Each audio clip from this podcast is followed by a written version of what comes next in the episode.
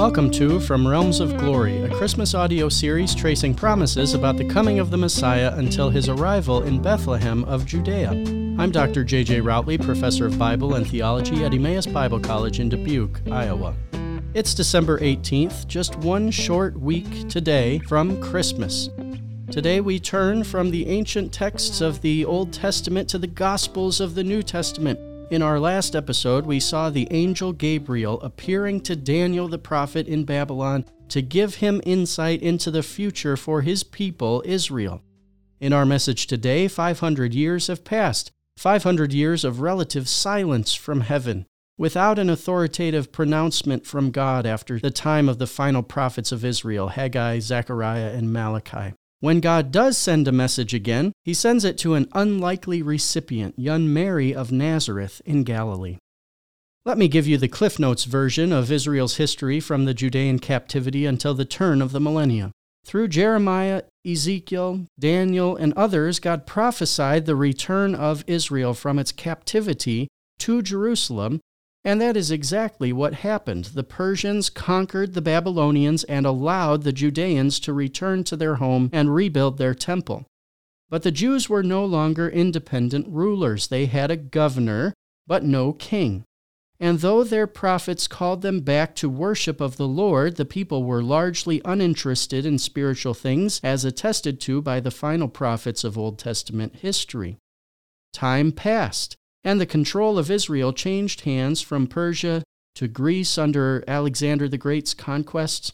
And after Alexander, the land of Israel was controlled first by Egypt and the Ptolemies, and then by Anatolia and the Seleucids. For a time, there was a relative independent rule during the Hasmonean dynasties, but eventually the Romans took over control of the land of Israel and established their own governors in the land. Herod the Great, an Idumean ruler, half Jew and half Edomite, was given control of the territories of Judea and Galilee and Samaria and used his authority to remodel and reconstruct and Hellenize the land of Israel to make it look more like Greek and Roman society. This remodeling extended even to the Temple Mount and the temple itself. So the nation was ruled by Rome through an illegitimate ruler and the people longed for a return to the glory days of the Davidic kingdom. It was the perfect time, from a political perspective, for God to send the Messiah. Spiritually, the leaders of the Jews had added their own traditions to the law given through Moses, heaping unnecessary burdens on the heads of the Jewish people. The people were in bondage to their sin and needed deliverance from sin's oppression in their lives and in their hearts. It was at this point that God sent the angel Gabriel once again to Mary of Nazareth in Galilee to make a shocking announcement. The time for Messiah's birth had come. Listen to Luke chapter 1, verses 26 through 33. Now, in the sixth month, the angel Gabriel was sent from God to a city in Galilee called Nazareth, to a virgin engaged to a man whose name was Joseph of the descendants of David, and the virgin's name was Mary. And in coming, he said to her, Hail, favored one, the Lord is with you. But she was greatly troubled at this statement and kept pondering what kind of salutation this might be.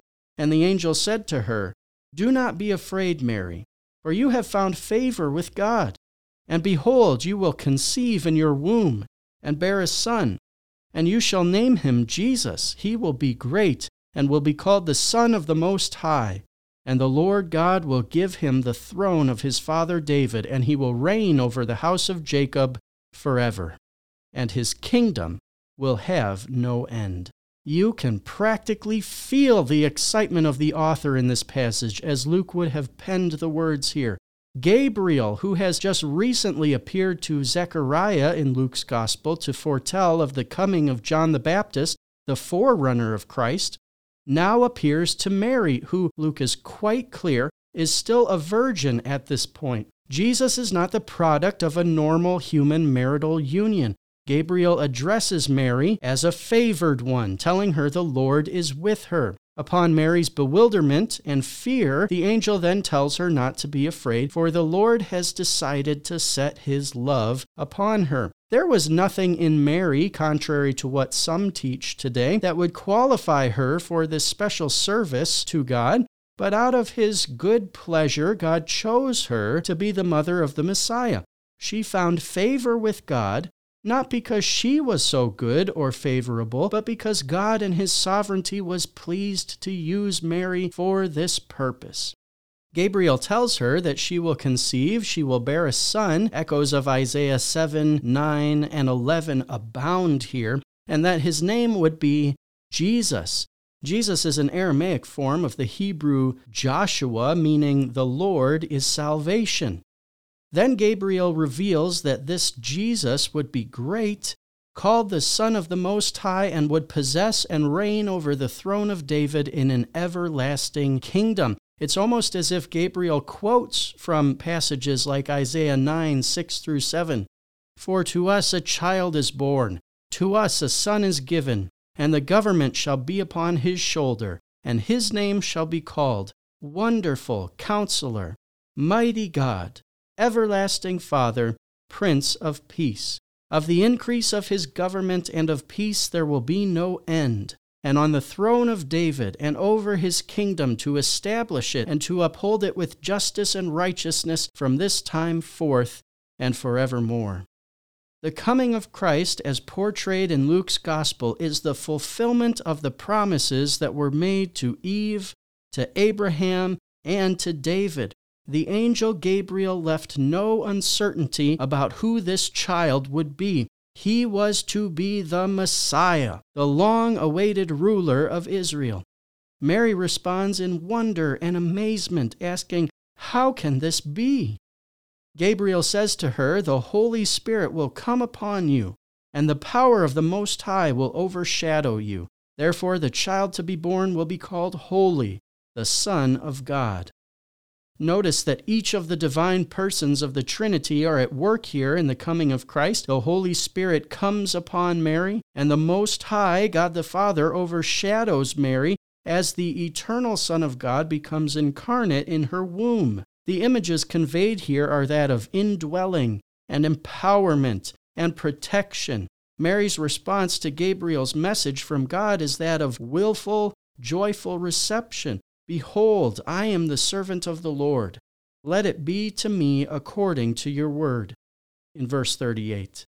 In Mary, God chose an unlikely and even insignificant Galilean by the world's standards to become the mother of the Messiah.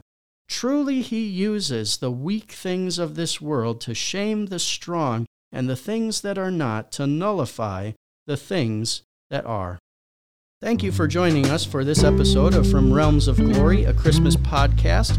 For more information about Emmaus Bible College, please visit emmaus.edu. Don't forget to leave us a strong review wherever you listen to podcasts and share the podcast with friends and family members. Tomorrow, we'll look at the angel's announcement of the birth of Christ to his human father, Joseph.